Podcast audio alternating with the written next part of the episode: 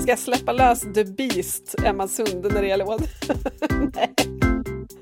Jag tycker vi ska skaffa oss ett rejält dåligt samvete för vad som pågår.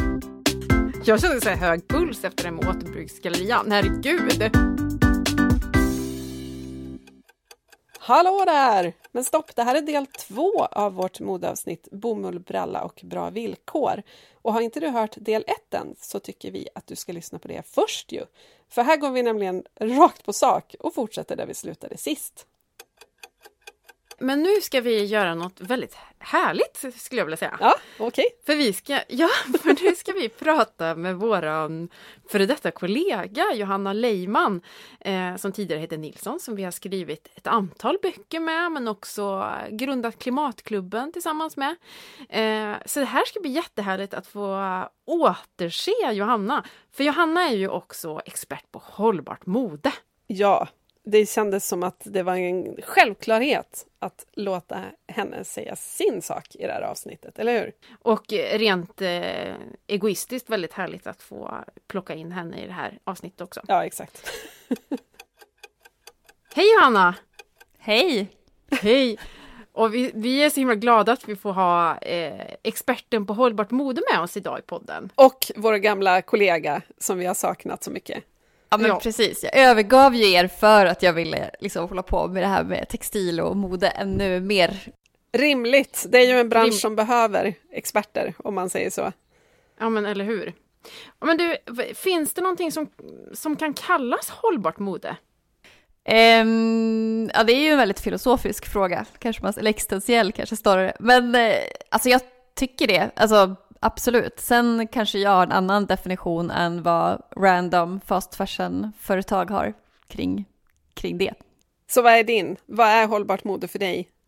Det är att vi måste minimera mängden nytt och förlänga livslängden på det som redan finns. Och det är egentligen, alltså som konsument eller företag, än vem man är, så skulle jag säga att alltså, hållbart mode som ämne, är ju, eller textil överhuvudtaget, är ju väldigt, väldigt komplext. Men om man inte pallar komma ihåg så himla mycket eller tycker att det är sjukt svårt, eh, så ja, minimera och förlänga är egentligen det enda man behöver ha i huvudet. Man gillar ju enkla regler alltså. Ja, verkligen. Ja, så nu är vi, så nu är vi klara. Ja, nu är vi klara. Ja, precis. Tack så mycket. Hej då. nu har ju vi följt dig länge och känner ju det och så här, men det, det jag verkligen uppskattar med det, hur du pratar om hållbart mode är ju också det här att du liksom inte säger att alla måste köpa en basgarderob i hållbara material av god kvalitet och bära dem tills de går sönder, utan du pratar ju väldigt mycket om det här med att det finns olika typer av personligheter och alla konsumerar inte på samma sätt. Kan inte du berätta lite mer om det? Ja men precis, konsumtionsstil snackar jag. jag är lite eran fåra här med att uppfinna ord eller vad man ska säga. Nej men alltså just personlig stil tänker man ju oftast att det är en färg eller ett mönster eller någonting, eller ett snitt.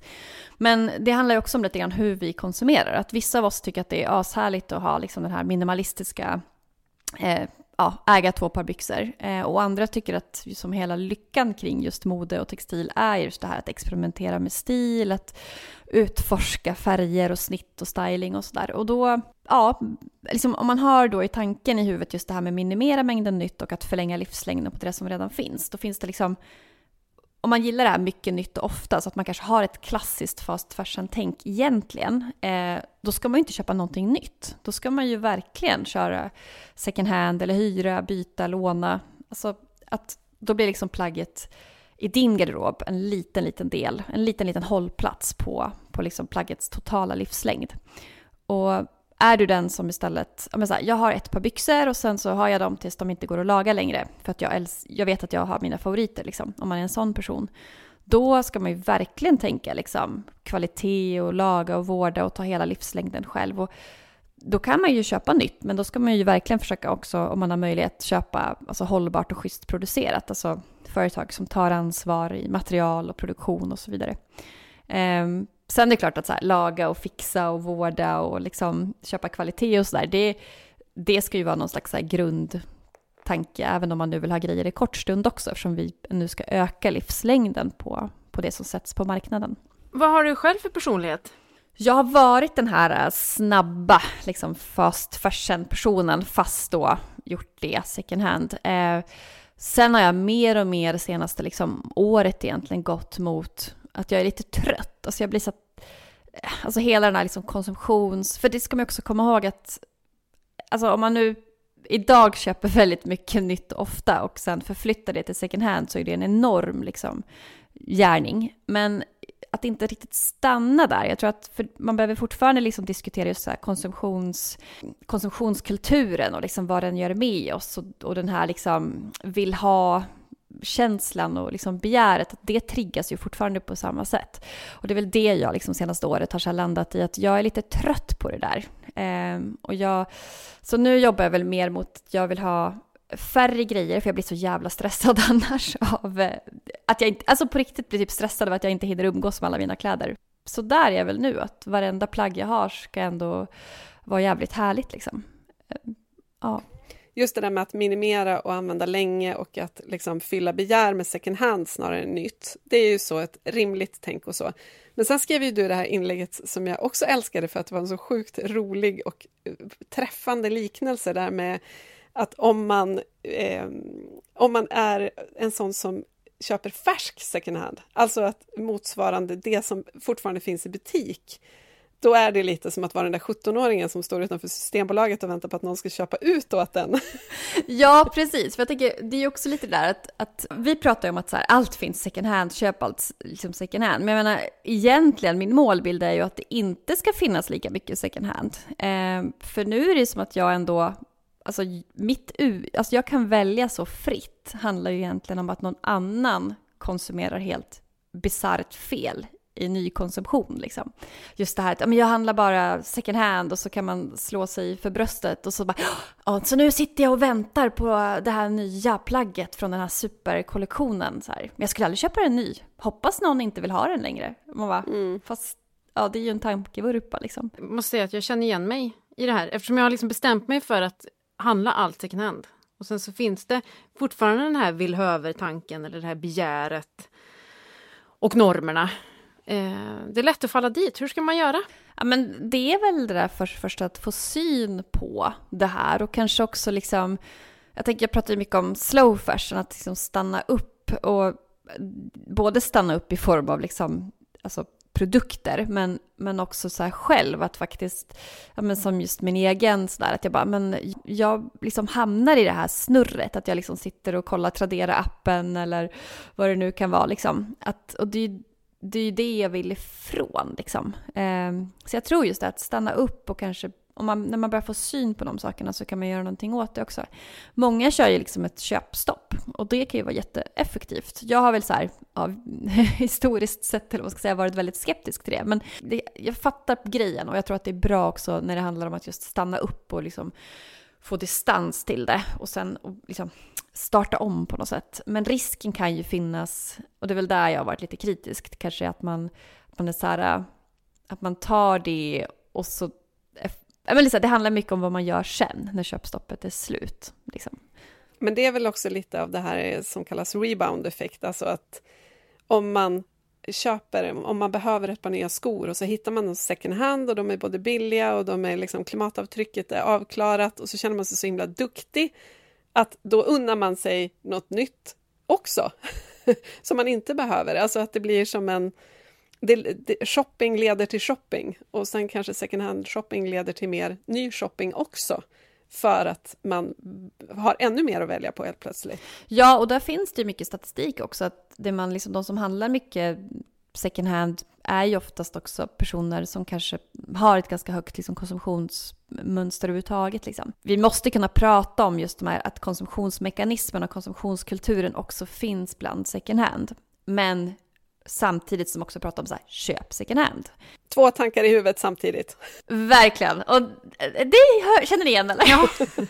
ja, men det har vi hört dig säga ett par gånger, men vi har också hört dig säga eh, ett par andra saker som vi tänkte ta upp. Vi har så mycket emot dig nu Johanna. Shoot! Nej, men vi har ju vi har ju haft lyxen att jobba med dig och din briljanta hjärna. Och en, en sak som hängt kvar, som du ofta tog upp och ofta fortfarande tar upp, det är det här tänket som jag tycker alla ska tapetsera på sin ögonlock. Att istället för att sälja åtta par jeans så säljer man ett par jeans åtta gånger och att företag ska börja tänka mer på att man, man inte behöver producera ifrån scratch utan det finns massa andra sätt att, att sälja redan existerande saker. Kan inte du berätta lite mer om det? Alltså alla företag pratar om hållbarhet nu och som konsument, eller som, nu pratar, ja, att vara reducerad till konsument är kanske lite fel också, men som privatperson då, eh, så är det här supersvårt att se igenom. För man tänker att, men till och med jag kan vara så här, om jag går igenom en galleria eller någonting och bara gud vad håller jag på med? Alla är ju klara, det här ser ju fantastiskt ut. Men, men att liksom backa liksom några steg och fundera på vart, hur tjänar de sina pengar? Alltså att de pratar kanske, de slår sig för bröstet kring så ekologisk bomull eller vad det nu kan vara. Men fortfarande så tjänar de sina pengar på volymerna. Och det är liksom volymerna som är det stora, stora problemet som det ser ut idag. Just det här med liksom, det vi måste göra är att minimera mängden nytt. Eh, just för att det är så enormt mycket nytt som sätts på marknaden hela, hela tiden. Och det är just det där att företag idag, framförallt inom mode, men det gäller egentligen alla typer av konsumtionsprodukter, där har man ju byggt en affärsmodell som handlar om att man ska, måste sälja mycket nytt och ofta. Man har kanske ganska låga marginaler och så liksom hela ens verksamhet går runt på att trycka ut grejer. Och då blir det inte speciellt trovärdigt heller sen när de pratar om kapselgarderob och så vet man att de kommer gå i konkurs om jag, bara, om jag inte köper något. Trovärdigheten handlar om också hur de har sin lönsamhet. Jag har ju själv en podd som heter Slow Fashion-podden och då gjorde jag ett avsnitt med eh, Adrian Cetreus som jobbar på Science Park Borås. Just där, de forskar ju supermycket på det här att hur ska man kunna tjäna pengar på andra sätt? Och just det där med att liksom tjäna eh, ja, men att sälja liksom ett par, producera ett par jeans och sen sälja dem sex gånger och liksom tjäna pengar lika mycket pengar som att man skulle ha sålt sex par jeans. Det är liksom målbilden i det här. Och det kan ju vara just det här liksom hyra, eh, sälja second hand, alltså plocka tillbaka grejerna, göra remakes, eh, alltså att göra nya produkter av det. De där jeansen kanske slutar som en trasmatta i slutändan, att det blir en helt annan produkt liksom. Förlänga livslängden liksom. Eh, Istället för att släppa prylarna till någon annan som gör remake på den så ska man ta in dem, göra remake själv och sälja second hand. Ja, jag tycker att det också är att ta ansvar. För som det är nu så är det väldigt många som är så här, ja ah, men eh, ge dem vidare till second hand så kan vi fortsätta, alltså till ideell second hand till exempel, så kan vi fortsätta trycka ut produkter och tjäna pengar. Alltså jag tänker att det är korkat också av företag att inte vilja äga sin egen second hand till exempel. Eh, eller sin egen, alltså för att Ja. Sen är det ju skitsvårt att få lönsamhet i det idag, som det ser ut idag. Och det är ju, alltså grundproblematiken handlar ju om att nya grejer är för billiga. Där tror jag vi måste, alltså jag tror att konsumenters beteende, eh, företagens ansvar, det måste också gå i hand i hand med liksom lagstiftning och eh, politik. Helt sant. Men du, slow fashion pratar ju du om, slow fashion-podden och din bok och det är ett uttryck som du använder ofta. Kan inte du bara ge oss vad är, vad är, slow fashion? En definition? Ja, men motreaktionen på fast fashion, det som det modesystemet vi har idag. Och det man ska komma ihåg med fast fashion är ju att vi tänker på de här kedjorna som säljer billigt liksom. Men fast fashion-logiken existerar ju inom egentligen all typ av alla kläder och plagg och så här. Det vill säga att man släpper mycket kollektioner, man säljer på volym eh, och det finns den här liksom trend tänket. Även så här, när man pratar om tidlöshet så är det ju fortfarande hösten 2021 liksom, som man släpper. Så slow fashion är liksom motreaktionen, att göra precis egentligen tvärtom. Stanna upp, eh, ifrågasätta. Jag tycker att det handlar väldigt mycket om att ta tillbaka makten till sig själv. Alltså att eh, lära sig saker och ja, men allt ifrån liksom stil, självförtroende, att säga, okay, vem definierar en trend? Varför ska jag ha det här? Eh, till att lära sig liksom, material och kvalitet. Att, så här, ja, akten kan sälja en polyesterklänning för 2 5 men som en aktiv liksom, vad ska man säga, medborgare så bara så här, ja, men det är helt orimligt eh, att betala 2 5 för ett sånt plagg. Liksom. Som sagt, stanna upp och i det så handlar det om att värdesätta och värdera det som, ja men våra plagg mycket, mycket mer. Jag tänker också mycket på att det handlar om Alltså grundtanken i mode och textil, alltså det är ju en typ av liksom ett konstnärligt uttryck. Eh, det är ju kreativitet. Som det ser ut idag så är det liksom, jag skulle snarare säga att det är liksom kidnappat av konsumtionen. Vi har liksom glömt bort hela det här liksom kreativa och härliga. Och det jag märker och jag har hört från så himla många olika håll också, det är just det här när man stannar upp, det är då också kreativiteten, eh, man återfinner liksom kreativiteten. Att det är så jäkla mäktigt liksom. Nej, men om, man vill, om man vill klä sig med minsta möjliga klimatavtryck, vad är liksom dina bästa råd? Se till att grejer används. Det var jädrigt kort. Då har jag en till fråga. om, du, om du får drömma dig loss kring liksom framtiden, hur tror du att framtiden kommer se ut? Kommer vi klä oss mer som du är inne på det här med att ha väldigt få plagg, kanske rent av uniformsliknande? Eller eh, hur kommer vi, hur kommer vi leva i framtiden tror du? Om jag får drömma fritt så har, det gäller inte bara kläder, det är ju allt. Allt ska betala, ska liksom kosta sitt verkliga pris. Så med, ja, vi ska ha liksom en bra lagstiftning som eh, politiska smarta beslut som gör att nya resurser kostar det, det de verkligen kostar. Alltså utifrån miljö och människor och sådär. Eh, så det är asdyrt att köpa nya grejer. Och det gör att det kommer finnas så otroligt mycket häftiga företag och liksom initiativ som handlar just om att förlänga livslängden. För det är där för, för det är liksom det ekonomiskt mest fördelaktiga. Alltså, ja men verkligen så här häftiga remakes, lagningar, eh, kurerade second hand-butiker, alltså allt det som sker nu men som inte kan växa så snabbt som, som vi vill. Just för att det inte finns en... Därför att nya grejer är så himla billiga. Och att i det så blir vi liksom, vi individer blir ja, också bättre på att så här, ja men vi kommer ju laga liksom när vi inte kan köpa nytt på samma sätt. Vi kommer att styla, vi kommer liksom, den här kreativiteten kommer vi liksom åter, ja, återfinna, eller vad man ska säga. Eller kanske inte ens återfinna, många av oss har ju aldrig ens upptäckt den, just för att vi eh, konsumerar så jävla snabbt liksom. Man kan ju tänka liksom de här äh, korta relationerna med plagg idag som så här jävligt eh, kackiga liksom one night stands medans Ja, lite det här med livslånga relationer kanske, man kanske kan fördjupa dem lite mer om man nu har den här favorittröjan. Fast fashion är kackiga bra... one night stands, det älskar man ju ändå. Fy fan vilken bra liknelse. Plus jag måste säga att jag älskar din stil Johanna, med dina jeans. Men man kan pinpointa liksom Johanna-stilen. Jag gillar det. Man vet vart man har folk. Jag uppskattar det. Vad härligt, jag känner mig otroligt förvirrad kring min stil. Men du, tack Johanna. Som vanligt briljant. Tack! Även om jag saknar Johanna väldigt mycket i vår trio så känns det väldigt vettigt att hon har fokuserat på just hållbart mode. För det behövs fler röster inom ja. Eh, branschen. Ja men verkligen, och hon är ju en specialist till skillnad från dig och mig som är totala generalister när det gäller hållbarhet. Ja. Så att hon ska ju fokusera på, på det hon är bäst på helt enkelt. Jajamän! Och henne ja. måste ni följa ju. Eh, johannaleiman.se på Instagram och hennes sajt som är helt grym som finns jättemycket information om hållbart mode. Slow Fashion-podden måste ni lyssna på och så har hon ju också skrivit en bok eh, som heter Slow Fashion också, som är en bibel. Och är på gång med en till bok. Ja. Så det här ser vi fram emot. Mycket, mycket bra. Johanna är ett geni. Följ henne. Mm.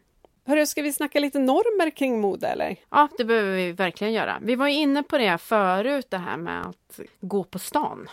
Att Precis. det är liksom en helt legit hobby att ha 2021 under en klimatkris. Att gå runt och se om man blir frestad av eh, någonting eller se om man kan, ja men eh, vill ha något. Ja men verkligen. Är det sjukt? Löningshelg, liksom. gå i butiker. Det hänger ihop fortfarande. Ja, få den här kicken. Få kicken, ja. Exakt. Ja. Och det är ju också eh, det här som vi också var inne på med hållbart mode, alltså att, att eh, shoppa dyra plagg. Att det är en norm att om man betalar lite mer så är plagget också lite bättre ur alla aspekter. Eh, mm. Och det stämmer ju faktiskt inte. Alltså prislappen behöver inte alltid ha med kvalitet att göra. Eh, sen kan det ju såklart vara en, en poäng att kläder kostar mer för att de till exempel är närproducerade och av naturmaterial och så vidare. Men det, inte, det går inte att sätta likhetstecken mellan högt pris, bra plagg. Normen är väl att man anses göra något bra, tänker jag. Mm. Genom att eh, köpa dyra plagg som kan användas länge. Exakt. Då gör man en tjänst liksom, för världen. Ja, men verkligen.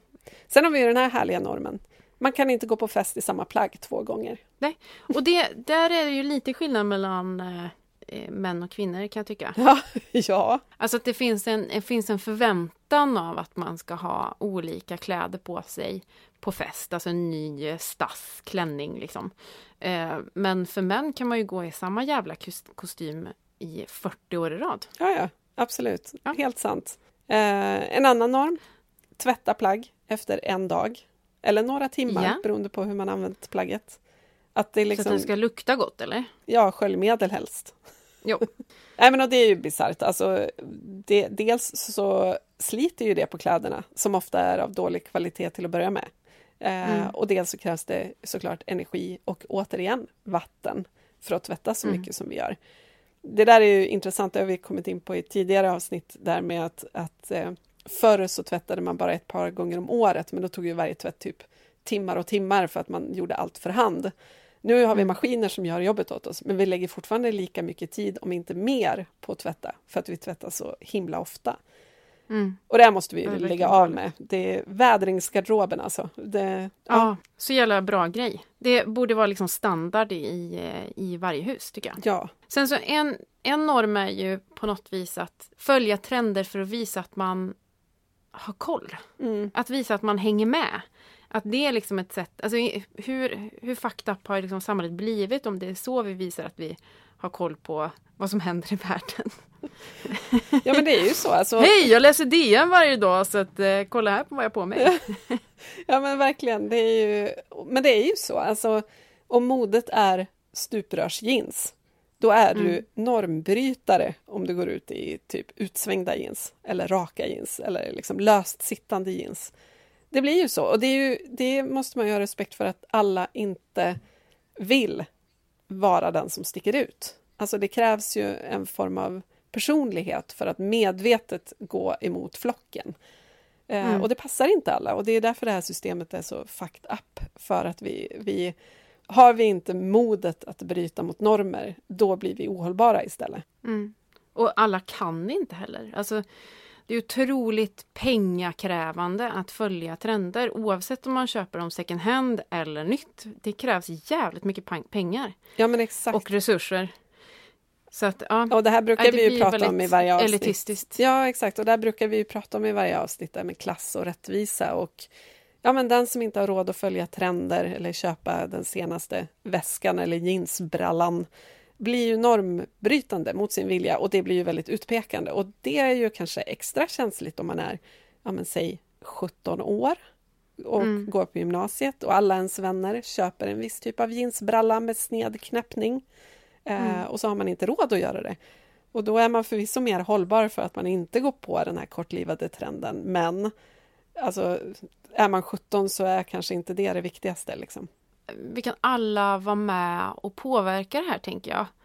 Att, att höja upp eh, människor som faktiskt bär sina kläder länge. Ja men verkligen, och det var vi inne på i begagn- begagnat avsnittet också, som jag tycker man ska lyssna på i samband med det här med mode också. Att eh, det är lätt för oss som har råd att köpa både nytt och gammalt, att vi kan ju välja att köpa second hand och se det som ett livsstilsval.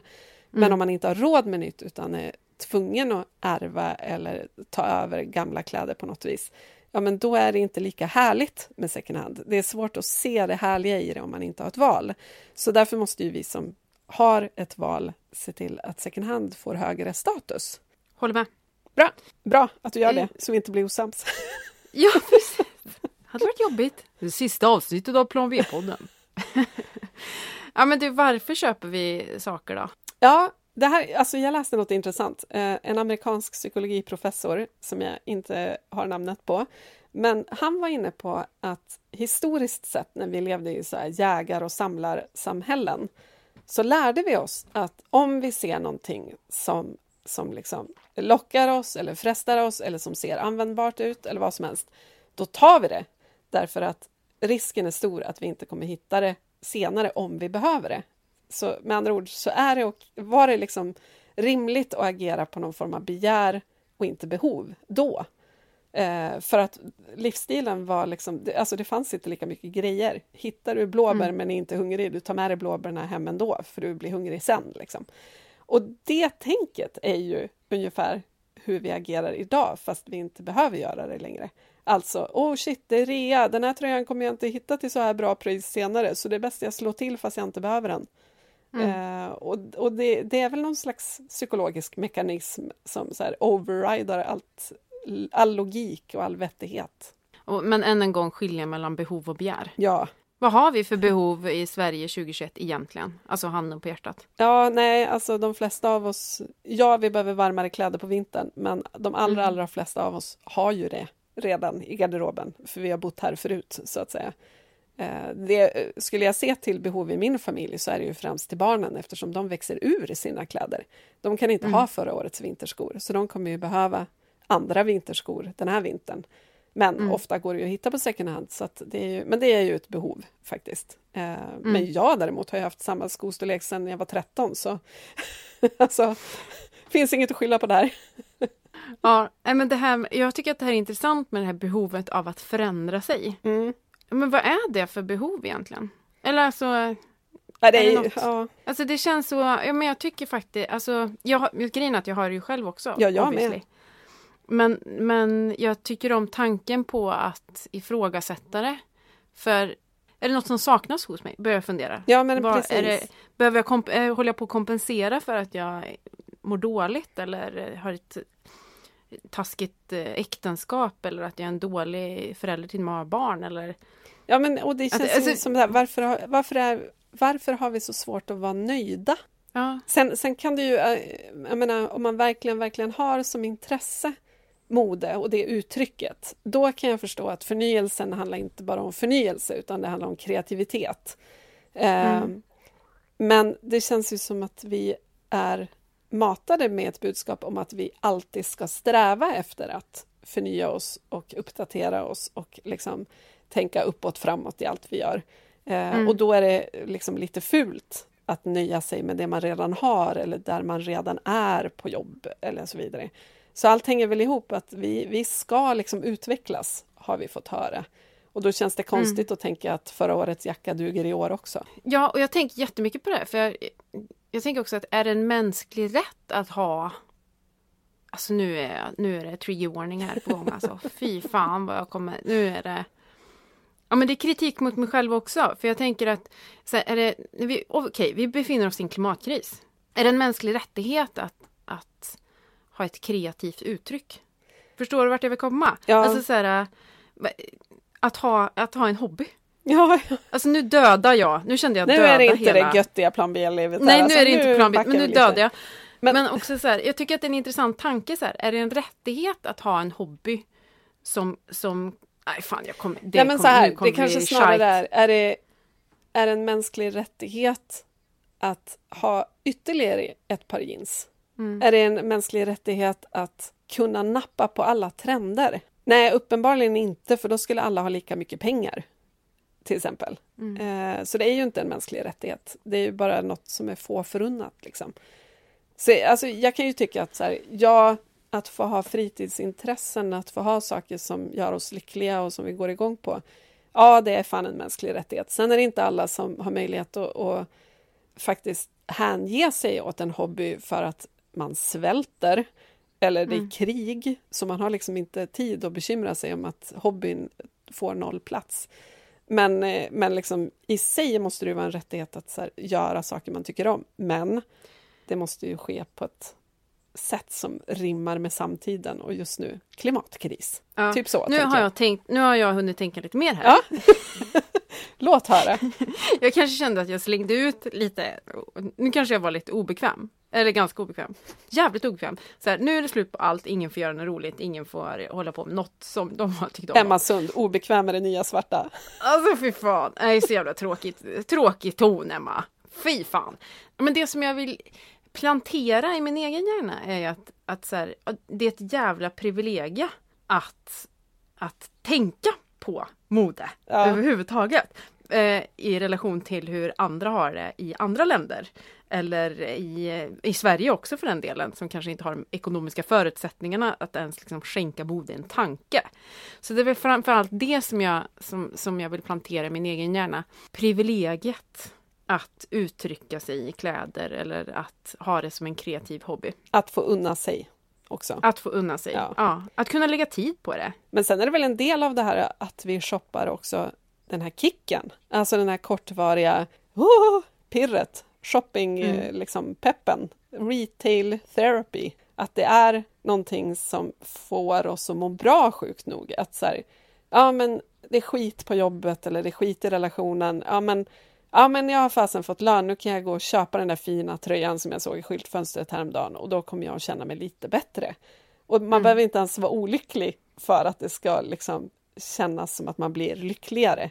Utan vi kan ju Mm. vara fullt nöjda och glada, men man får ändå ett litet pirr av att gå hem med en påse med prassliga saker i. Liksom. Och så rättfärdigar vi det med, ja men det här är ju jag värd för att. Och så är det väldigt kortvarigt, men det glömmer vi. Det är ju egentligen bara där och då, nästan när man drar sitt kort. Det är då det känns så här, oh, jag fick den här.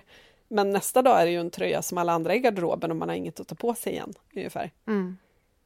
Och jag känner lite att det här, det här avsnittet känns ungefär så här. Som att vi klampar in med leriga stövlar i slottets spegelsal. Ja. Ungefär så. Ja, men det tycker jag låter ganska roligt. Det gör vi. Är det, är det nu vi kommer in på att historien knackar på lite här i slottet? Ja precis, exakt. Nej men eh, vi har ju nam- nämnt en hel massa galna normer, typ att gå på stan eller att eh, ja, men, shoppa efter begär istället för behov. Men det har ju inte alltid sett ut så här. Eh, och jag tänkte att vi skulle kolla bakåt i tiden. ja. Hur det såg ut förr. Hur såg det ut för? Kläder och skor var ju någonting jävligt dyrt. Och man skulle inte slita på skor och kläder i onödan. Alltså, eller historien berättar ju till exempel att man, ja men, fanns inte behovet av att använda skor skulle man inte göra det. Och att man lyfte på kjolarna för att inte så här, slita på dem när man satt. Det fanns en, det fanns ett, en otrolig respekt för kläderna och skorna. För man visste inte om man skulle få eh, man visste inte om man skulle ha möjligheten att ersätta det ifall, ifall klädesplagget eller skorna slets ut. Nej men verkligen, och just också att om de slets ut så blev det något annat av dem. Då blev det en, Ja. en jacka till barnet och till slut blev det en trasmatta. Det blev liksom inte brännbart i Nej, det slängdes soptunnan, aldrig. Liksom. Det bara liksom blev någonting annat. Ja men precis. Och att plaggen skulle hålla i åratal. Det är ju inte någonting som... Ja, men det, det tänket har vi kvar, bara att vi lever inte efter det. Nej, exakt. Och det här är Johanna Leiman som vi pratade med tidigare. Hon skrev ett så intressant inlägg på Instagram för ganska länge sedan, typ ett och ett halvt år sedan kanske, eh, om kappal. Det här avsnittet är inte sponsrat av Kappahl, Kappal, vill jag bara nämna. Men, men det var en väldigt intressant grej med det. att 1953 så startade Kappal i Göteborg och affärsidén var att ingen kappa fick kosta mer än 139 kronor. Och hela branschen rasade tydligen för att det här var ju prisdumpning. Hutlöst billigt för en kappa. Och grejen är ju att så här, spola fram till 2021 och det går typ att hitta en jacka för 200 spänn. En, Mm. en billig jacka, det är rea eller det är Black Friday eller vad fan som helst. Och så, då kan man köpa en jacka som kostar 200 eller 199 eller något. Och om man räknar om 200 spänn till 1953 års pengavärde, då hade den kostat 14 kronor då, inte 139. Det är skillnad på lågpris och lågpris liksom. Och den där kappan då, 1953 på Kappahl som kostade 139 kronor, om man omvandlar det till dagens pengavärde så kostade den 2000 kronor. Mm. Det var alltså den billigaste kappan år 1953. Och det Den sågs- prisdumpade. Ja, exakt. Hur sjukt är inte det här? Visst har vi tappat all, allt grepp om vad som är rimligt? Mm. Och det säger ju någonting också om, man, om den billigaste kappan kostade 2000 spänn. Det är klart man tog hand om den. Mm. Och då kostade ju alltså genomsnittskappan betydligt mer förmodligen. 2000 är jättemycket pengar. Ja, det, det tycker vi är mycket pengar för en kappa idag. ja. Så det är ju, nej, alltså det här är helt sjukt. Vår moderator Elin i Klimatklubbens Facebookgrupp skrev i en tråd att eh, hon skrev så här, det absurda i vår nuvarande syn på textilier som en gång i tiden kom just efter ädelmetall i bouppteckningarna. Ah, Och nu är det totalt slit och släng och engångs, typ. det har liksom ingen värde längre. Nej. Ja, vi, behöver, vi behöver lära oss mer av historia, eller sätta, sätta oss själva i ett större perspektiv. Vi, le, vi lever ju... Nej, så jag ska säga. Jag tänkte så här, för att få en förstahandskälla på hur det faktiskt var att leva lite längre bak i tiden, så tänkte jag faktiskt att vi ska prata med någon som har varit med ett tag och eh, släppa in min mamma. Nej, gud vad mysigt. Ja, min mamma Märta. Hon är född 1944. Eh, och eh, jag har ställt lite frågor hur det är, eller har varit, och ser den här förändringen som har skett i samhället på modefronten. Vill du lyssna Maria? Det är klart jag vill lyssna på Märta. Välkommen till ett mamma-dotter-samtal. Hej mamma! Hej! Nu ska du få vara med i eh, podden. Ja, vad kul! Ja, är du rädd eller taggad? Eh, Jag är shitskaj. Nej då, Nej. jag är taggad. Det- Jag är nyfiken för jag vet inte vad en podd är. Nej, okej. Då kommer du bli varse det inom kort. Men eh, vi ska snacka mode. För du är ju född 1944 och har varit med om en sjuhelvetes moderesa. Från, ja du är ju född i slutet av andra världskriget och nu är vi 2021 inne i någon form av konsumtionskarusell. Kris skulle jag vilja säga. Ja, kris. Ja, det var bättre, bättre ord för det. Konsumtionskris. Ja. Men du, hur såg det ut när du växte upp? Hur ofta bytte man kläder eller köpte nytt? Jag kommer ihåg att vi köpte möjligen någon gång examensklänning, att vara fin på examen, alltså när skolan slutade. Då, då kommer jag ihåg att, att man fick följa med till stan och handla en klänning. Annars så var det ju den lokala sömmerskan som sydde åt den och så ärvde man hela tiden. Så jag ärvde ju av min äldre syster och ja. Så att eh, ville man få någonting eh, så fick man ju skapa själv, så man lärde sig ju tidigt att sy. Och sen senare då, vad ska jag säga, i tonår, man blev mer och mer intresserad av, jag har alltid varit intresserad av mode. Och vad ska jag säga, på, när jag flyttade hemifrån så, och levde på studielån, då sydde jag ju också. Mm. Och jag kommer ihåg att jag syd, eh, köpte en, eh, någon slags jeanskostym på gul och blå som jag tyckte var så frän. Med utställda, utställda ben. Och så sydde jag en kopia på den i vitt jeanstyg, hårdare. Men hur ofta bytte man liksom look? Hur mycket kläder hade man i sin garderob? Inte mycket. Eh, Det var ingen walk-in closet eller? I Gamla stan hade jag en walk-in closet, alltså en garderob där man kunde gå in. Eh, och sen hade jag en inneboende ett tag som hade jobbat på Marimekko. Då fick jag eh, som hyra så fick jag använda hennes kläder. Jaha, Ja. byteshandel alltså? Ja, Okej. så snygga röda stövlar. Men du, eh, genomsnittssvensken köper ett nytt plagg i veckan. Mm. Hur, hur ofta köpte man ett nytt plagg? Man kanske köpte någon gång i halvåret. Ja. Man använde sina kläder och köpte sånt som eh, höll. Så att det var väl mest skor man slet kanske. Min mamma ville att vi skulle vara snygga när skolan slutade. Man, det kallades ju för examen så att man fick en klänning då. Jag minns speciellt en klänning. Jag var tio år. Eh, Och jag måste säga att jag har alltid varit väldigt intresserad av eh, mode och det här att skapa själv och att sy själv. För det, var väldigt roligt att kunna göra det. Mm. Man blev väl bättre och bättre på det. Man lagade och sydde om och tog tillvara på allt. Idag så köper genomsnittssvensken ett nytt plagg i veckan.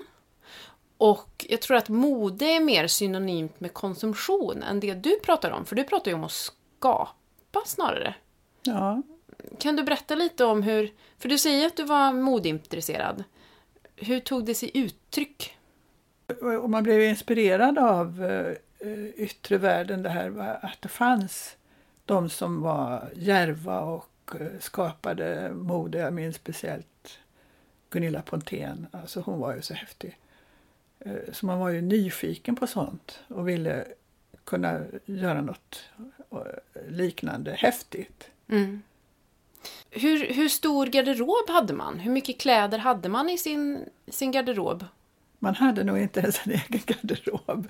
Alltså, eh, ja, alltså när jag växte upp så det var nog väldigt begränsat allting. Liksom. Man hade ju, man hade, de flesta hade inte pengar utan man eh, eh, Eh, bytte och gjorde saker. Och jag minns speciellt en klasskompis som stickade en tröja åt mig. Det, det var ju jätteexklusivt med en riktigt fin grön ylletröja för att jag gjorde halsband åt henne. Så att eh, det fanns ju det här att man eh, hade byteshandel.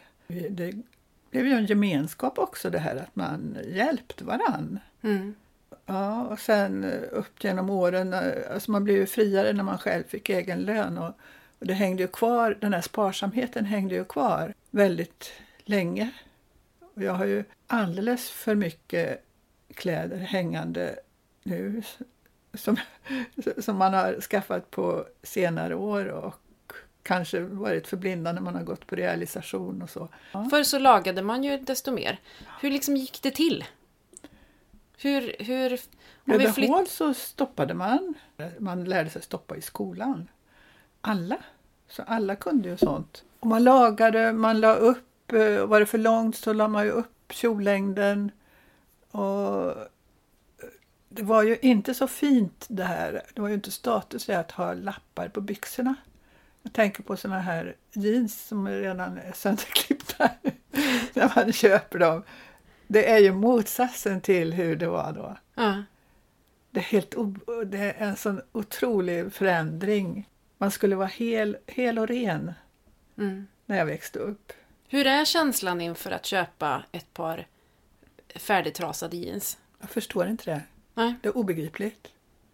Och, och, och när man läser om att det tar sådana resurser, eh, att, man, att vi utnyttjar, det tycker jag man ska göra, människor menar att vi utnyttjar dåligt betald arbetskraft eh, och till och med barn som eh, väver tyger under fruktansvärda förhållanden och, och vi köper det här utan att ha dåligt samvete. Jag tycker vi ska skaffa oss ett rejält dåligt samvete för vad som pågår.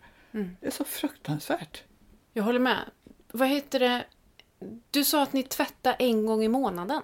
Ja, ungefär vad jag minns. Jag kommer ihåg när det var stortvätt på gårdsplanen. Man kokade i stora grytor och, och så vi hade ju rinnande vatten som man sköljde.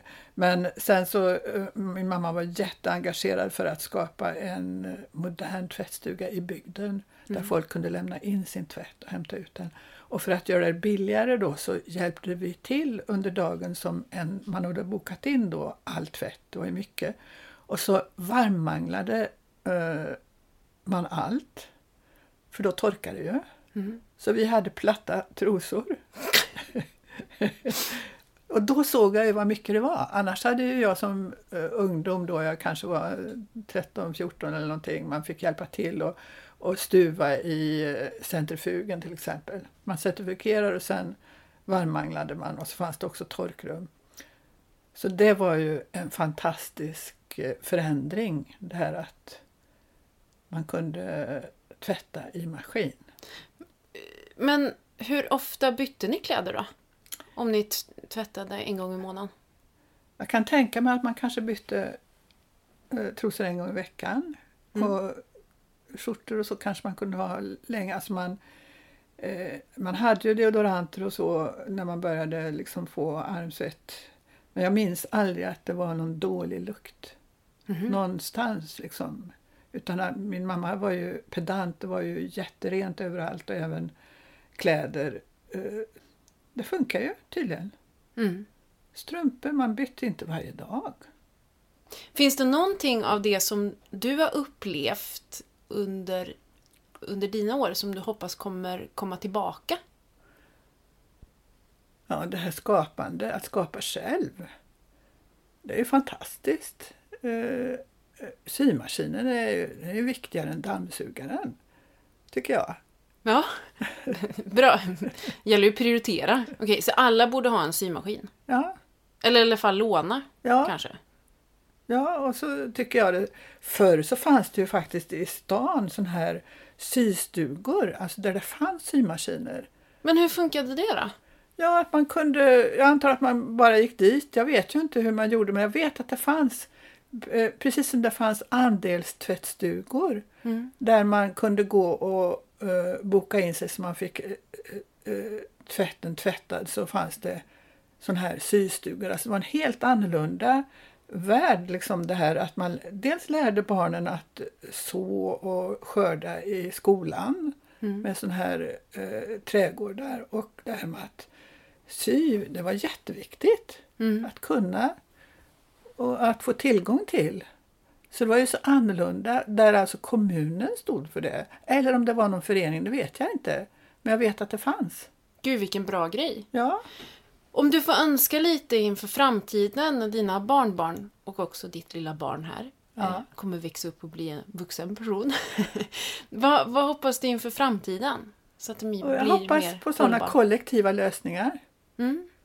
Både när det gäller boende och att vara tillsammans, att eh, göra någonting istället för att passa barn och inte vara med själv så kan man ju göra någonting under tiden och, och barnen kan ju se då att föräldrarna också skapar och gör någonting.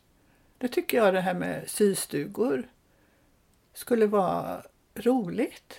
Jag håller med. Ja, och det här med vad ska säga, eh, vad kallas det, sån här by... Ja, jag försökte starta en sån där byalag heter det. Mm. Där man liksom tar upp sånt som man vill ska finnas. Jag tycker att det är en bra lösning det här att man har eh, går samman i föreningar, jättebra. Mm. Det önskar jag också att man gör eh, att eh, de som är yngre än jag gör för att det är så roligt också. Mm. Det är så roligt att eh, träffas och prata om framtiden och vad det är man vill, tycker är viktigt utanför sin tomtgräns. Mm. Det är jätteviktigt och att inte bara sitta och konsumera tv-serier och Du, det här med systugor, det tar jag verkligen med mig. ja, Och byalag. ja, Jag säger Märta for president. ja. Aha. Ja, alltså, eh, ja, men, och det här med som finns här att dela och byta och hjälpa varandra, det är också ett sätt att skapa gemen, gemenskap tycker jag. Det här att man kan eh, fråga då, är det någon som har det och det och kan låna ut och så. Mm. Det är fantastiskt för annars hur, hur bär man sig åt för att få kontakt med folk man inte känner? Mm. Det är en sån bra idé. Och då ska vi säga att vi har en sån grupp. Ja, Vi har en sån grupp den i, är underbar. på Facebook Ja. i, i eh, våran by, eller Ja. våran bygd. Ja, Mm. den är jag väldigt stolt över. Ja, vad bra. Härligt. Du, tack så mycket för dina tankar. Varsågod. Och tack för att du lagar mina kläder. Jag ska också lära mig göra det snart. Nej men alltså... Vi var- kanske kan starta en systuga, så går Var- vi dit tillsammans. Varje period har sin tid. Eh, du har, är upptagen av annat nu Mm. och jag har, eh, jag har tid att laga och jag, jag blir väldigt glad över att, att jag kan göra det. Det är meningsfullt om jag säger så. Mm. Alltså vad ska jag annars göra? Jag är pensionär, ganska skruttig, eh, eh, men det jag lyckas göra blir, gör mig glad. Ja, vad fint att du ser det så. Ja. Jag är väldigt tacksam över den här lagningsservicen i vårt generationsboende, måste Ja, jag säga. det är fantastiskt att ni är här. Mm. Så jävla tråkigt jag skulle ha annars. Va? Ja, vi med. Inse! In, inse. Nu har vi pratat så mycket om problemen, alltså så nu är det liksom stora problempodden här. Men nu vill vi, nu måste vi prata om planmellivet. Ja, ja, ja. Och nu har vi ju liksom kollat bakåt i historien, så nu är det kanske dags att spola lite framåt. Vad är så Ja, framtidens hållbara mode då? Kommer vi att klä oss i komposterbara engångsklänningar av träfibrer? Eller vad tror du? Nej för fan, det får vi absolut inte göra. Alltså, gud, jag får, alltså sådana här nyheter får jag panik över. Alltså så framtidens mode, komposterbart. Man bara, vad har vi vunnit av det? Använda massa resurser som vi sen ska kompostera. Nej, nej, nej. Klä oss i take away-muggen, upp och nervänd i stort format. Ja. Ja, man bara, har vi inte lärt oss någonting? Nej. Nej, men jag känner Nej. lite samma. Att det, det, utveckling i all ära och det är ju jätte, jättebra att vi till exempel eh, framtiden kommer vi ju säkert kunna återvinna även materialblandningar till exempel för Mm. att alla kretslopp ska slutas och då kommer man att lösa det och det är jätte, jättebra. Men, eh, men alltså nej, kan vi sansa oss lite på... Alltså, det är inget fel med de kläder vi har idag. Framförallt är de redan producerade, vi kanske ska bära Mm. dem istället. Ja, jag är helt övertygad om att vi kan klä oss i hun, hundra, kanske tusen år av de kläder vi redan har producerat. Ja, men exakt. Sen så träfiber, alltså att, att eh, skapa mode av träfiber. Bättre än olja. Bättre än olja förvisso, men vad ska vi använda skogen till? Nej. Är det liksom, är det, kan vi rättfärdiga? Nej, det kan vi inte. Nej, alltså, vi behöver inte. skog, dels behöver skogen stå kvar, men om vi ska använda skogen ska vi använda till liksom, rena behov. Jag håller med och framförallt så ska det ju då också bli beständiga saker. Om man hugger ner Mm. ett träd så att det inte längre suger upp koldioxid, då ska det ju kanske bli ett hus. Eller Mm. någonting annat som faktiskt varar längre än en fest, typ. Det kanske inte är självklart för alla, men så tycker jag. Nej men Ja. verkligen, och jag ser ju mig, alltså jag ser ju framför mig i plan B-livet att vi, att det är en självklarhet att vi tar hand om våra saker.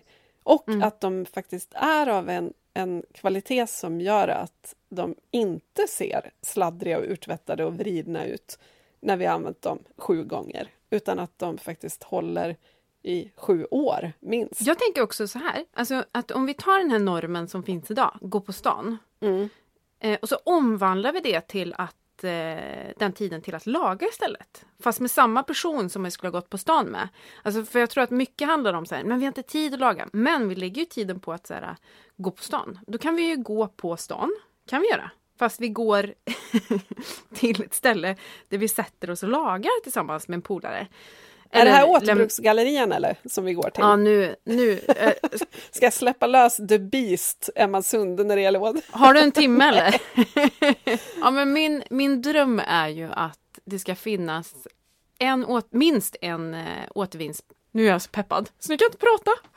Drömmen är ju att det ska finnas återbruksgallerier i varje region, eh, helst flera stycken. De får gärna ligga i eh, citycentrumet, dit all kollektivtrafik går och cykelbanor. Alltså inte i industriområden på bilängds avstånd där man ofta eh, hittar second hand och eh, loppis idag.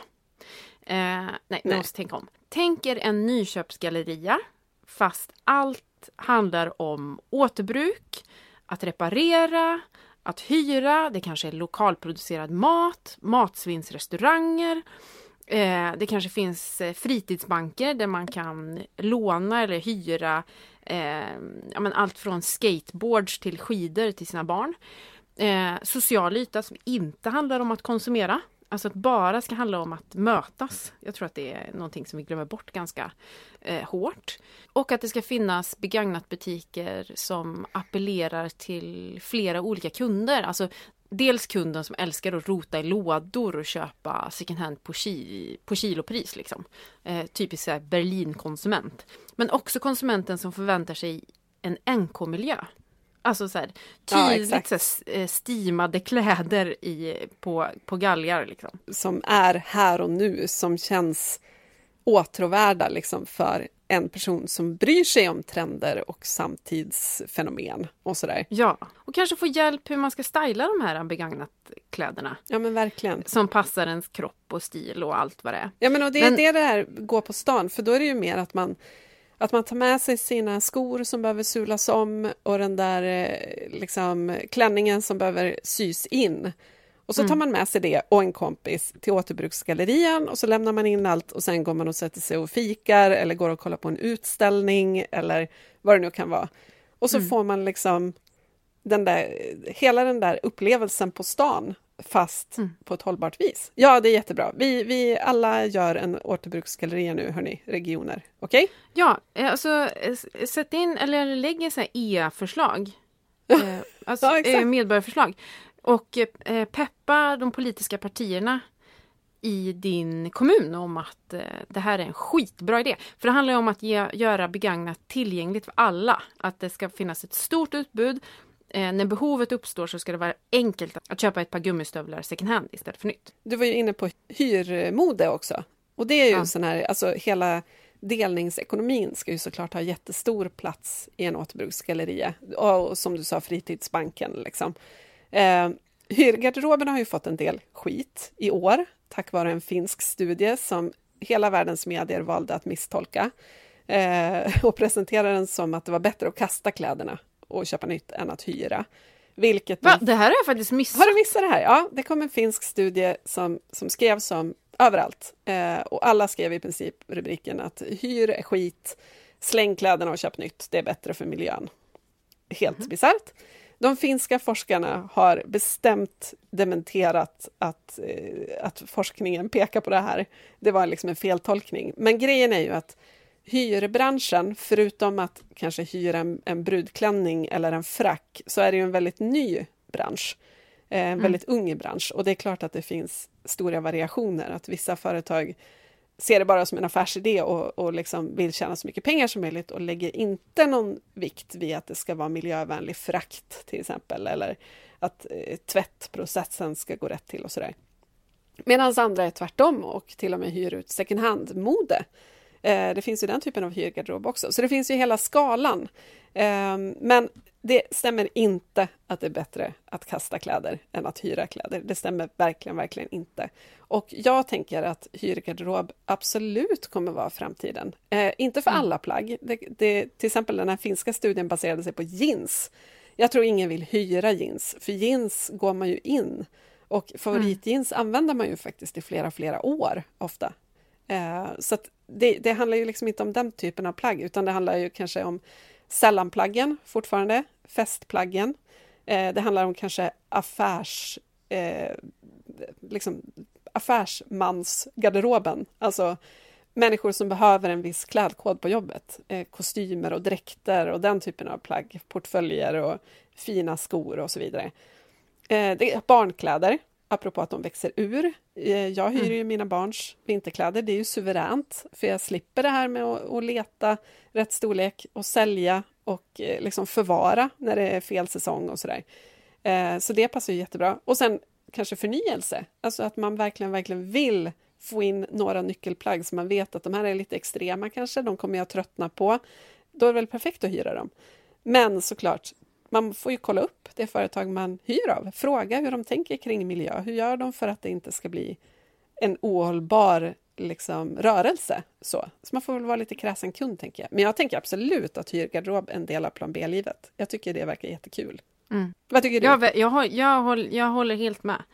Särskilt de här heter det, skräddade sällanplaggen. Ja. Från någon designer som, eh, eller från någon skräddare som syr av återvunna textilier. Ja men verkligen. Alltså. Det finns så många bra exempel på dem redan nu. Precis. Eh, som borde bli mer tillgängliga. Ja. Just att man inte behöver äga. Eh, jag tänker att, att någonstans så, precis som när vi har pratat om så landsbygd och stad, att det inte finns en lösning som passar alla. Och alla ser ju inte på mode på samma sätt. För vissa är det så här, ett nödvändigt ont, man får inte gå naken på stan för då blir man tagen av polisen. typ. Eh, det är bara tråkigt, så det ska vara praktiskt och skönt och eh, liksom rejält. Och sen finns det de som verkligen vill förnya sin stil hela tiden, att det är det roliga med mode. Liksom. Och då ska det ju finnas två olika typer av lösningar för de här personerna. Alltså de som vill investera i ett plagg, nu säger jag så fast jag tidigare sa att det var fel, men det jag menar är att om man inte är intresserad av mode så är det ju rimligt att köpa en jacka som sitter jättebra och som är varm och som är av bra kvalitet och så vidare. För då behöver man inte tänka på det sen. Eh, så att det, det, det, måste ju finnas vettigt producerade kläder som är vettigt prissatta och bär sina kostnader och som är av bra kvalitet och så vidare. För den typen av modekonsument. Och sen, de här som vill förnya sig och som tröttnar snabbt och så vidare, de ska ju ha hyrgarderober och second hand och klädbyte och liksom den här ruljansen, det här sociala kring mode. Klädbyte är ju askul liksom. Och då är det ju helt okej okay att, att det är ett plagg som man kanske bara använder några gånger och så tar man med det på nästa klädbyte och låter någon annan leka med det. Gud vilken rant! Ja. Nej men det var väl jätte... Jag, herregud, vi rantade båda två. Eh, jag kände så här hög puls efter den återskrivian. Herregud! Jag behöver gå och lägga mig en timme nu. Ja men det är ju det, vi måste ju liksom... Det, det måste ju kännas lika, apropå shoppingkickar liksom. Jag tänker att det som måste mm. hända är ju att vi behöver konsumera mindre kläder och konsumera kläder på ett annat sätt samtidigt. Och känna oss nöjda med det. Så vi inte mm. ständigt har det här kicksuget kvar. Eller hur? Precis. Och jag tror också i, i plan B-livet så tror jag faktiskt inte det kommer finnas några modemagasin. Ah! Ooh. Trigger warning för hela... Whoops! Oh, nu ger han ut sig på halis. Men däremot så tror jag, eller hoppas att, att eh, innan modemagasinet lägger ner, att de, att de fungerar som klädvårdsmagasin. Som, eh, en klädvårdsmagasin eller ja... Eh, remake. Nej, jag vet, alltså remake eller, eller liksom eh, en branschtidning som synar branschen. Ja. Alltså media som den tredje statsmakten. Hallå! Ja, men verkligen. Eh, det, det hoppas jag verkligen på, men men jag kan inte riktigt rättfärdiga. Jag tror, eller så här, jag tror att vi i framtiden kommer använda, ha ett helt annat synsätt på mode och inspiration. Mm. Eh, utifrån våra förutsättningar. Att det handlar om remake och det handlar om vårda, laga, ta hand om, tvätta rätt Ja. och det handlar om eh, hur man kombinerar sina plagg med varann, hitta nya kombinationer och det handlar om hur man kan dela plagg med andra åt båda håll och ja, men liksom alla andra vinklar än kom och köp, det här är en kort trend, imorgon är den slut och den är svinbillig, kom och köp. Typ. Ja, jag tror faktiskt att vi inte kommer titta så mycket på andra. Tror inte det? Alltså så här, nej men, jo men andra som vi möter i vår liksom så närhet tror jag absolut att vi kommer att inspireras av.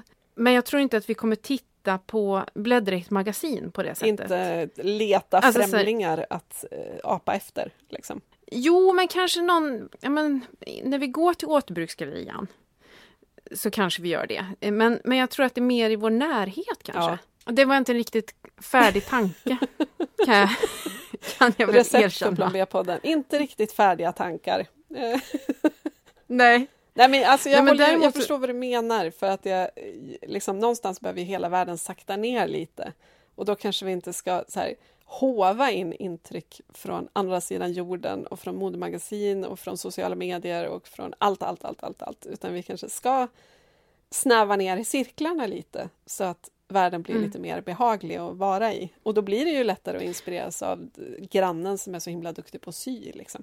Jag tror, alltså i min, nu återkommer jag till återbruksgallerian, men jag tror också så här, precis som att IKEA eh, bygger upp så inspirationsrum Mm. med typ ett komplett kök.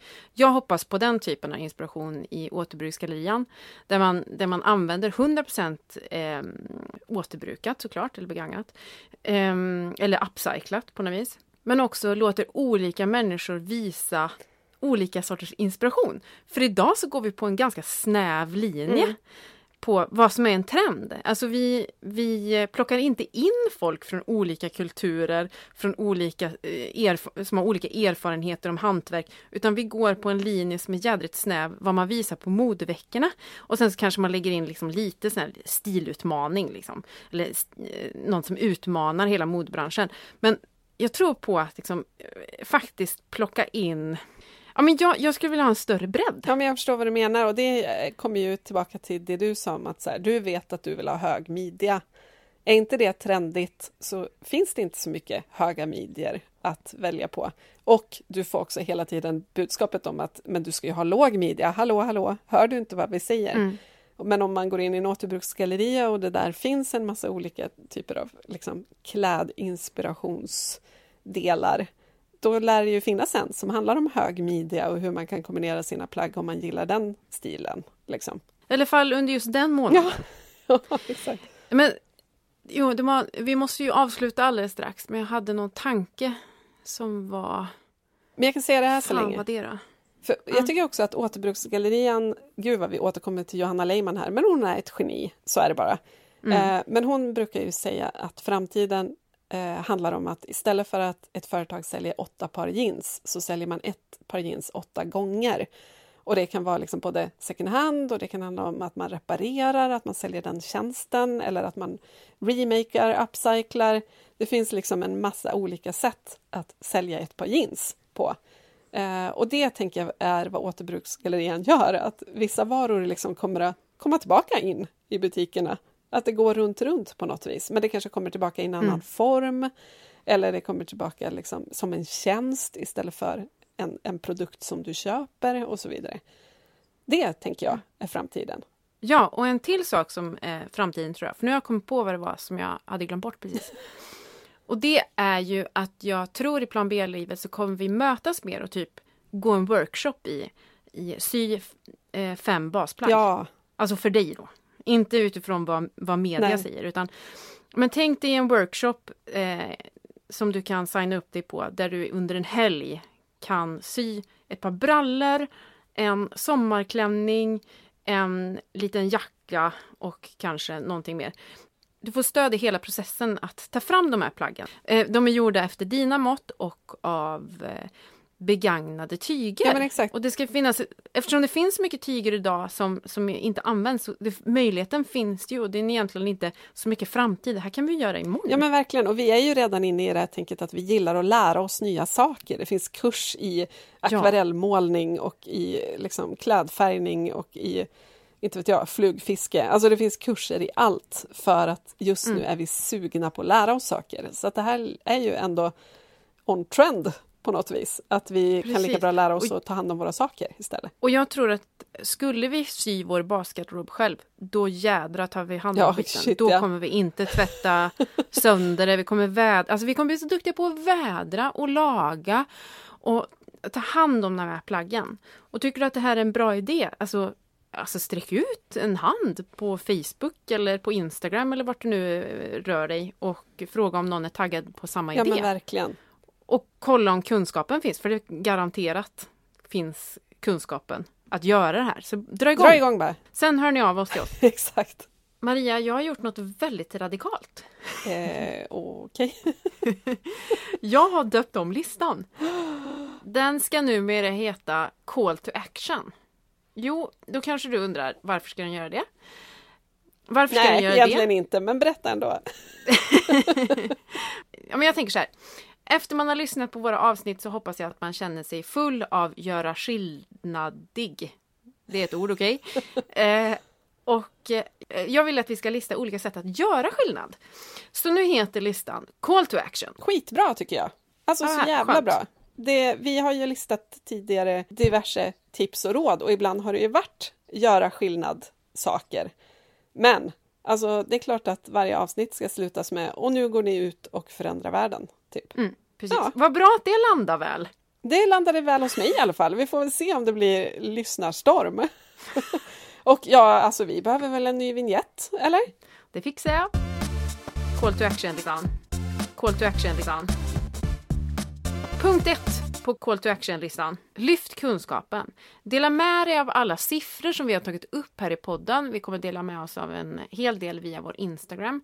Där kan man reposta på Instagram eller faktiskt dela med sig bland vänner och bekanta. För vi behöver prata mer om det här ämnet. Eller varför inte tipsa någon om att lyssna på just det här avsnittet av Plan B-podden. dela fakta generellt också. Alltså om man stöter på en artikel som handlar om hur ohållbart modebranschen beter sig, dela den så fler hittar den. Okej, punkt två. Följ grymma personer som faktiskt jobbar med att förändra modebranschen. Till exempel Johanna Leiman, till exempel Fair Action. Följ dem i sociala medier, då backar man dem så att de också når ut bättre med sitt budskap. Eh, det sprids till fler människor. Och så utbildar man ju sig själv samtidigt. Det är ju liksom win-win det här. Så bra. Punkt tre. Påverka ditt flöde. Och nu pratar jag såklart om sociala medier. Eh, just det här att vara följare. Du vet ju att du genom att följa olika konton på Instagram rättfärdigar ett visst typ av beteende. Till exempel att man konsumerar nytt hela tiden. Influencers tjänar pengar på att du finns i deras följarskara. Så här finns en slags konsumentmakt. Vem är värd ditt följarskap? Punkt fyra då. Ifrågasätt företagen såklart och i synnerhet när det gäller hållbarhetsbudskap. Ställ frågor. Jaha, en hållbar tröja. Vad gör den hållbar exakt? Och så får du se vad du får för svar. Och när man ser uppenbar greenwashing, vilket inte är svårt för det finns exakt överallt när det gäller mode, anmäl till Konsumentverket. Och det här har vi ju som sagt gjort ett avsnitt om som heter Greenwashing där vi också intervjuar Yrsa som driver Greenwashing i Sverige-kontot, ett annat konto som man borde följa för att få bättre koll. Eh, och lär er om greenwashing, anmäl till Konsumentverket för det är det enda sättet som vi faktiskt kan börja få stopp på det här. Punkt 5. Gör det lättare för dig själv att göra rätt. Alltså avprenumerera nyhetsbrev och herregud de här smsen som eh, trillar ner som, där man ska köpa allt. Ehm, och locka med rior och erbjudanden. erbjudanden. Avfölj företag och eh, shoppingfokuserade influencers i sociala medier. Och skippa att gå in i butiker och i webbshoppar. Särskilt i reatider när man liksom bara utsätts för alla de här eh, köp det här nu, annars hinner du inte. Äh, men, eh, plocka bort lockelsen. Avinstallera apparna så att de inte finns där och eh, frestar dig. Och punkt 6. Reklamera. Apropå att saker är för billiga och för dålig kvalitet. Så om man har köpt något som inte håller måttet, gå tillbaka med den. Prata med en människa och säg kolla den här gick sönder efter två veckor. Du kommer ju få pengarna tillbaka såklart, men glöm inte att fråga vad som händer med den här reklamationen också. Så att det inte bara handlar om att de slänger alla trasiga saker i en hink bakom kassan och låtsas som ingenting, utan man vill ju veta, har de en hållbarhetspolicy som innebär att de faktiskt försöker laga saker, försöker de återkoppla till fabriken så att det inte ska hända igen? Hur hanterar de reklamationer? Det är faktiskt ganska viktigt tycker jag. Ja, nu... Slut på call to action eller? Slut på call to action. Det finns såklart massa mer att göra. Eh, har ni tips på hur man kan göra skillnad så dela med er av dem i eh, kommentarsfältet på vår Instagram. Ja, vi lägger upp en call to action mode så kan man peppra där med tips på hur man kan påverka modebranschen. Här har jag en, en liten bonus call to action fast den är lite snällare. Man behöver inte gå ut och förändra världen. Men jag tycker man ska se eh, två filmer. Det finns en film som heter, eh, som heter True Cost, den som vi eh, hade ett klipp av i början på Youtube. Jag vill påminna om den, för den beskriver hur sjuk klädindustrin är. Och så finns det en film som heter River Blue det är en betalfilm på Vimeo eh, som beskriver hur modeindustrin påverkar världens vattendrag, apropå vatten som vi inte pratade så jättemycket om. Mm. Se dem, lyssna på Johannas podd och även den internationella podden, alltså engelskspråkiga podden Wardrobe Crisis, för den är också sjukt bra när det gäller just modeindustrin och hållbarhet. Är det någon mer podd man ska följa på Instagram? Eh, Plan B-podden exempelvis. Följ oss på Instagram för att ha koll på flera avsnitt men också massa matnyttigt kring klimat, omställning och framförallt det där göttiga livet efter omställningen. Ja, och prenumerera gärna på Plan B-podden i er poddapp, vad ni nu använder. Eh, sätt gärna betyg, för både prenumerationer och betyg och recensioner gör att vi når ut till fler, så fler får lyssna på oss. Det blir vi jätteglada för. Ni kan också bli Patreons. Eh, det finns info på planbpudden.se. Det innebär att ni stöttar oss med en liten, liten slant varje månad som gör att vi kan göra fler avsnitt utan sponsorer. Ja! ja. Och nu måste vi nu måste vi sluta Maria. Ja, det nu är det typ så... natt. Nu är det dags att klä av sig kläderna och gå och lägga sig. ja. Det finns så mycket att säga om det här ämnet. Och vi får nog eh, möjlighet att återkomma om mode i framtiden är jag helt övertygad om. Ja, tack för att ni lyssnade. Tänk på hållbarhetsaspekterna av modebranschen hörni och köp inte nytt. Tack och hej! Tack och hej!